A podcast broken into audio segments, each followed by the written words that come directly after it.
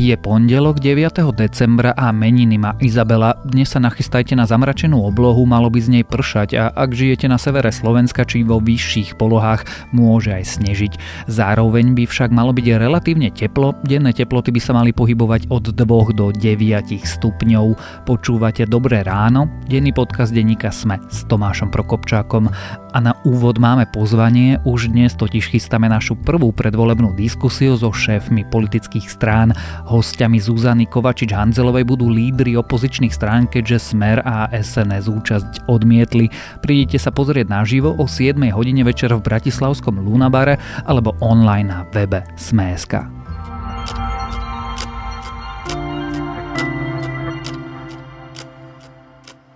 Teraz už krátky prehľad správ. Prešove vybuchol v piatok v bytovke na sídlisku Triplín. V čase nahrávania podcastu už záchranné zložky hlásili viacero mŕtvych a desiatky zranených. Špekulovalo sa dokonca o zrútení celej budovy. Z okolia paneláku tiež museli evakuovať množstvo miestnych obyvateľov. Polícia obvinila po Robertovi Ficovi aj ex-prezidenta Andrea Kisku. Súvisí to s kauzou okolo firmy KTAG. Kisku NAKA obvinila za pokračujúci zločin daňového podvodu vo forme organizátora. Podvod sa mal odohrať v súvislosti s financovaním prezidentskej kampane. Kiska hovorí, že ide o špinavú predvolebnú kampaň a je dôkazom politického vydierania a existencie mafie, ktorá ovláda Slovensko. Súdca Vladimír Sklenka, bývalý podpredseda Bratislavského okresného súdu, ktorý komunikoval cez trému s mafiánom Marianom Kočnerom, sa vzdal funkcie súdcu. Oznámil to prezidentke Zuzane Čaputovej. Sklenka si mal s Kočnerom vymeniť viac ako 8 000 správ a vynášal mu citlivé informácie zo súdu. RTVS predstavila tretí televízny kanál, trojku by mala spustiť 22. decembra. Tvárou a hlasom nového kanálu zameraného najmä na starších divákov vo veku 60 plus bude Alena Heribanová. Základom programu by mal byť televízny archív. Sme na pokraji hromadného vymierania druhov, tvrdí aj Slovenská akadémia vied. Ľudstvo momentálne vyprodukuje v priebehu roka také množstvo emisií, aké by planéta Zem bez ľudskej činnosti vyprodukovala za 10 rokov. Problémom je aj okysľovanie morí, stav ovzdušia, pitnej vody, ničenie pôdy, takže nasleduje ústup rozmanitosti druhov. A ak vás tieto správy zaujali, viac ich nájdete na webe sme.sk.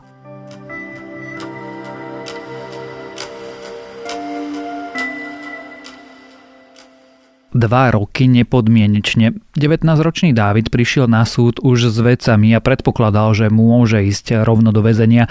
Trest tínedžer dostal za vraždu otca, ktorý rodinu dlhodobo týral. Po vražde sa rovno prihlásil na polícii. Vražda je hrozná, hnusná, zlá a nemravná záležitosť, no príbeh Dávida má ešte jeden rozmer.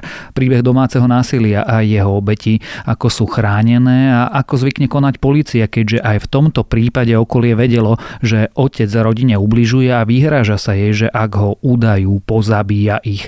O tragickom prípade aj o domácom násilí sa dnes budeme rozprávať s reportérom denníka SME Petrom Kováčom.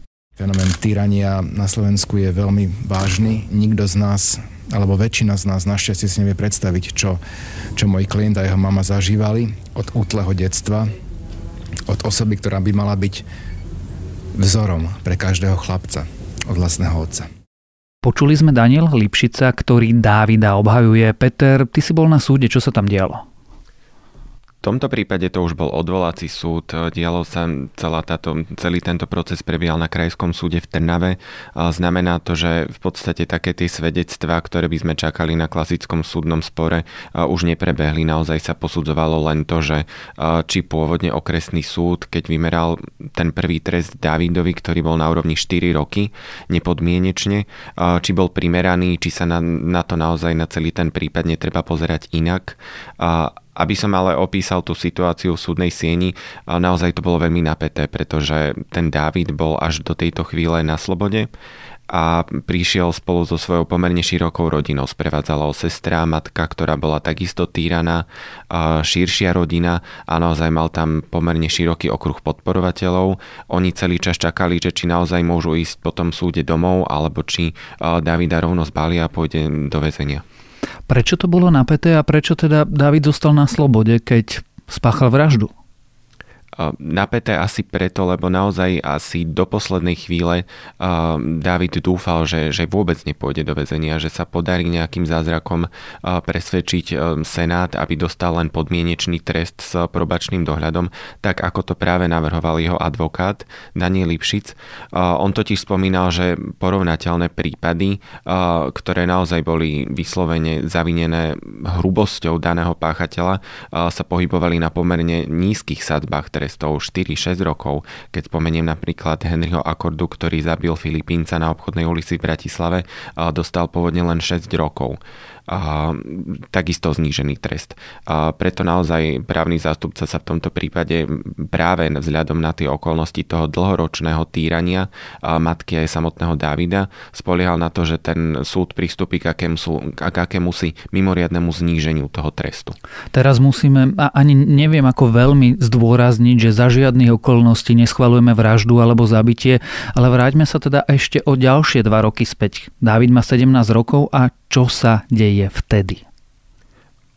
Sme v situácii, keď naozaj aspoň podľa tých popisov, ktoré padli na súde, z týždňa na týždeň sa stupňuje to agresívne správanie otca, ktorý holduje alkoholu, naozaj pri každej možnej príležitosti fyzicky aj psychicky týra jednak svoju manželku, ale aj deti.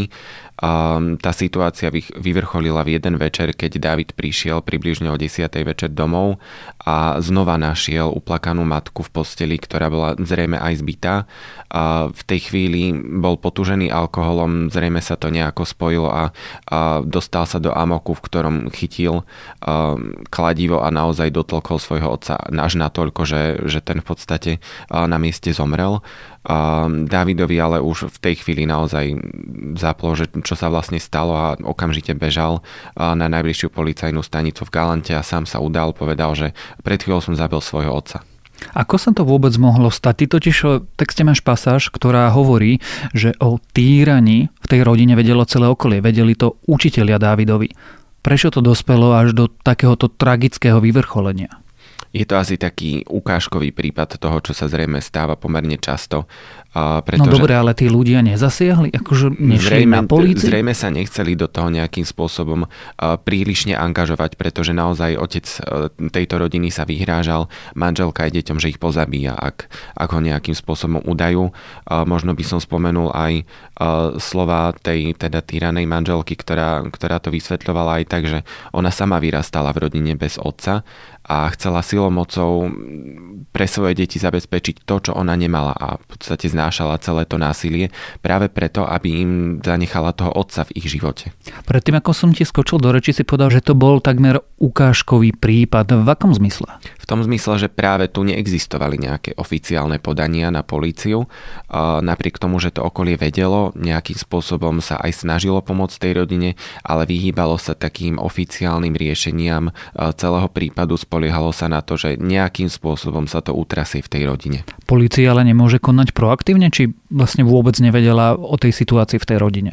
Neviem popravde, či naozaj vôbec nevedela, ale žiadne nejaké trestné oznámenie alebo nejaké hlásenie na políciu nebolo podané, čo v tomto prípade naozaj aj súd zdôrazňoval, že pri zohľadnení všetkých tých poľahčujúcich okolností a toho, že napríklad Dávid vôbec tú vraždu neplánoval, tam neexistuje žiadny dôvod domnievať sa, že on to mal pripravené, že v tomto prípade nebolo možné brať spravodlivosť do vlastných rúk, lebo naozaj neboli ako keby využité všetky vôbec dostupné cesty na riešenie takejto situácie. Aká je na Slovensku situácia s domácim násilím? Tento prípad nie je ojedinelý. Občas sa dokonca aj v Dobrom ráne rozprávame o prípadoch, že žena je týraná, príde na políciu, polícia ju otočí. Koľko je takýchto násilností, trestných činov, takýchto prípadov? Ako má polícia postupovať? Tých štatistík je strašne veľa, naozaj dá sa vychádzať jednak z toho, čo je oficiálne, čo vykazuje polícia. Tam by sme sa odvolali zhruba na štatistiku 700 prípadov ročne, čo sa týka teda partnerského násilia na ženách. Ale to sú len tie nahlásené, ale len na ženách. To sú len tie nahlásené, presne tak. A práve to je ten problém, že tie ženy často vôbec nejdú na tú políciu a naozaj sa boja nejakým spôsobom ozvať sa. Jednak zo strachu, že aké by to malo dôsledky, jednak aj to druhotné, že naozaj, ak by, povedzme, partnera opustili, nemajú kam ísť, nemajú sa vôbec ako o seba postarať. Ale spomeniem teda aj tie iné štatistiky, ktoré si rôzne občianske združenia vedú same. Napríklad Inštitút pre výskum práce a rodiny hovorí, že za posledný rok asi 4% žien, v prepočte približne 100 000 žien, zažilo útok zo strany partnera alebo bývalého partnera. Počkaj, polícia vykazuje 700 prípadov a mimovládky hovoria, že 100 000 žien. Áno, ale na druhej strane oni do tejto štatistiky zahrňajú nie len fyzické násilie, ale aj psychické, v podstate nejaký dlhodobý teror zo strany toho blízkeho partnera. Aj tak mi to ale znie, že existuje veľká bariéra medzi tým domácim násilím a domácim násilím, ktoré ide niekto nahlásiť. Preč tí ľudia, okrem teda straty nejakej ekonomickej istoty, nejdú za tými policajtami? Prečo Dávidova mama nešli udať otca? Sú to presne tie dôvody, ktoré som spomenul. A druhá vec je, že je tu taká nedôvera voči vôbec tým riešeniam, ktoré ponúka celý náš systém. Tá polícia, popravde povedané, čo už niektoré mimovládky skonštatovali, dokonca často niekedy odhovára od toho, aby tie ženy podali, povedzme, priamo trestné oznámenie. V takomto prípade sa celé to konanie už len preklápa, povedzme, že tam už nie je skonštatované spáchanie nejakého trestného činu, ale je to už len priestupok. Následne to ide na okresný úrad, skončí to s nejakou pokutou. Tá žena je v podstate tam, kde začala, bez toho, aby to malo nejaký efekt. Doma s tým partnerom, na ktorého podala priestupok a je nahnevaný na ňu, že išla za policajtom. Presne tak. Doťahuje sa, mesiace sa čaká na nejaké znalecké posudky, ktoré dokážu, že žena bola nejakým spôsobom týraná, že fyzické zranenia, ktoré má, naozaj napovedajú o nejakej tyranii. A s týmto je naozaj veľký problém. Ja by som spomenul možno aj prípad, ktorý zbudil pozornosť v lete tohto roka. Bola to Seničanka Simona Mičová, ktorá naozaj niekoľko mesiacov presne čakala na takéto posudky. Nemalo to žiadny efekt. Skončila v podstate úplne dobytá, jej fotky kolovali po Facebooku. Neviem, či si pamätáš, ale naozaj vtedy to vyslovene otriaslo verejnosťou. A práve toto bol taký spúšťač jednej z kampaní ministerstva vnútra v spolupráci s políciou, ktorá sa volá Od zajtra. A je to práve zamerané na prevenciu násilia páchaného na ženách. To je prevencia, ale existuje nejaký mechanizmus, ktorý tie obete ochráni? Alebo teda preformulujem to, ako ideálne by mala polícia, ten policajt na tej stanici, keď za ním príde dobitá žena, muž, dieťa, sa správať? Určite by mal veľmi zohľadniť tú individuálnu situáciu danej ženy. Či ona je naozaj rozhodnutá odísť z domu, rozviesť sa a úplne prerušiť kontakt, a prípadne či jej ide len o nejaké naozaj doriešenie nejakej konkrétnej jednej situácie s tým, že inokedy sa to nevyskytovalo, a prípadne naozaj chce len možno zmierniť tú svoju situáciu a napriek tomu, že zostáva s partnerom, chce mu naznačiť, aby sa to proste neopakovalo, lebo je to niečo neakceptovateľné. A preto tam asi neexistuje nejaká univerzálna rada. Ale viac menej určite by som spomenul rôzne občianske združenia, ktoré naozaj presne plnia takúto funkciu, ktorú možno nie celkom zvláda štát, a naozaj týmto ženám jednak poskytuje právne poradenstvo, psychologické poradenstvo, neraz im pomáha s náhradným ubytovaním. Naozaj ten ich servis je pomerne široký. Ale existuje nejaké školenie, aby ten policajt nepovedal, a to je taká obyčajná facka v domácnosti, tým sa vôbec nezaoberajte, ako v prípade zneužívania detí, že sú policajti vyškolení a majú nejaké pravidlá, ktoré sa musia odohrať? Presne to sa rieši v týchto mesiacoch. Tá kampaň, ktorú som spomínal, tak jedným z hlavných cieľov je nielen teda možno aj rozšíriť vo verejnosti takéto povedomie, ale naozaj aj tá druhá vec, keď vlastne policajti absolvujú rôzne vzdelávacie kurzy práve na toto zamerané, ako by mali individuálne pristupovať k týmto ženám. Čo sa bude teraz diať s Dávidom? Dávid nešiel, napriek tomu, že to možno očakával, rovno teda z pojednávacej miestnosti do väzenia, ale teda v najbližších dňoch bude zrejme povolaný. Dostal trest nariadený vo väznici s minimálnym stupňom stráženia, to znamená, že možno nejaké Hrnčiarovce, prípadne Dubnica nad Váhom, zrejme tam teda poputuje. Mal by tam podľa rozsudku stráviť 2 roky.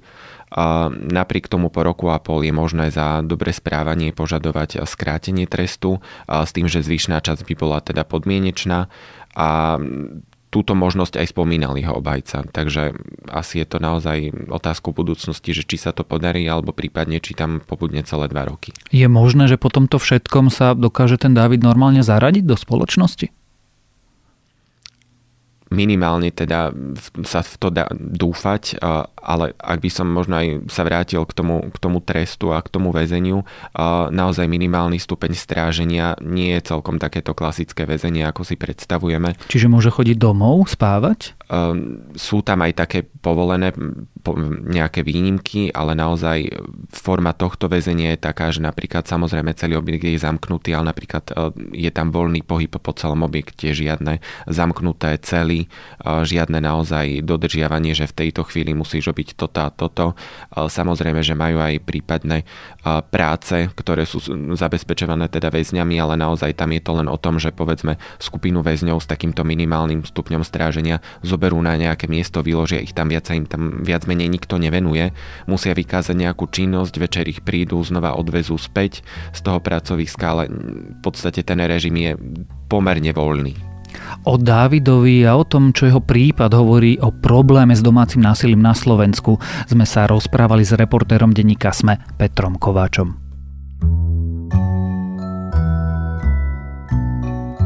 A ako sme už v úvode spomínali, mojím dnešným odporúčaním je politická predvolebná diskusia našej Zuzany Kovačič-Hanzelovej, ktorá sa odohrá o 7 hodine večer na webe sme.sk alebo naživo v Bratislavskom Lunabare.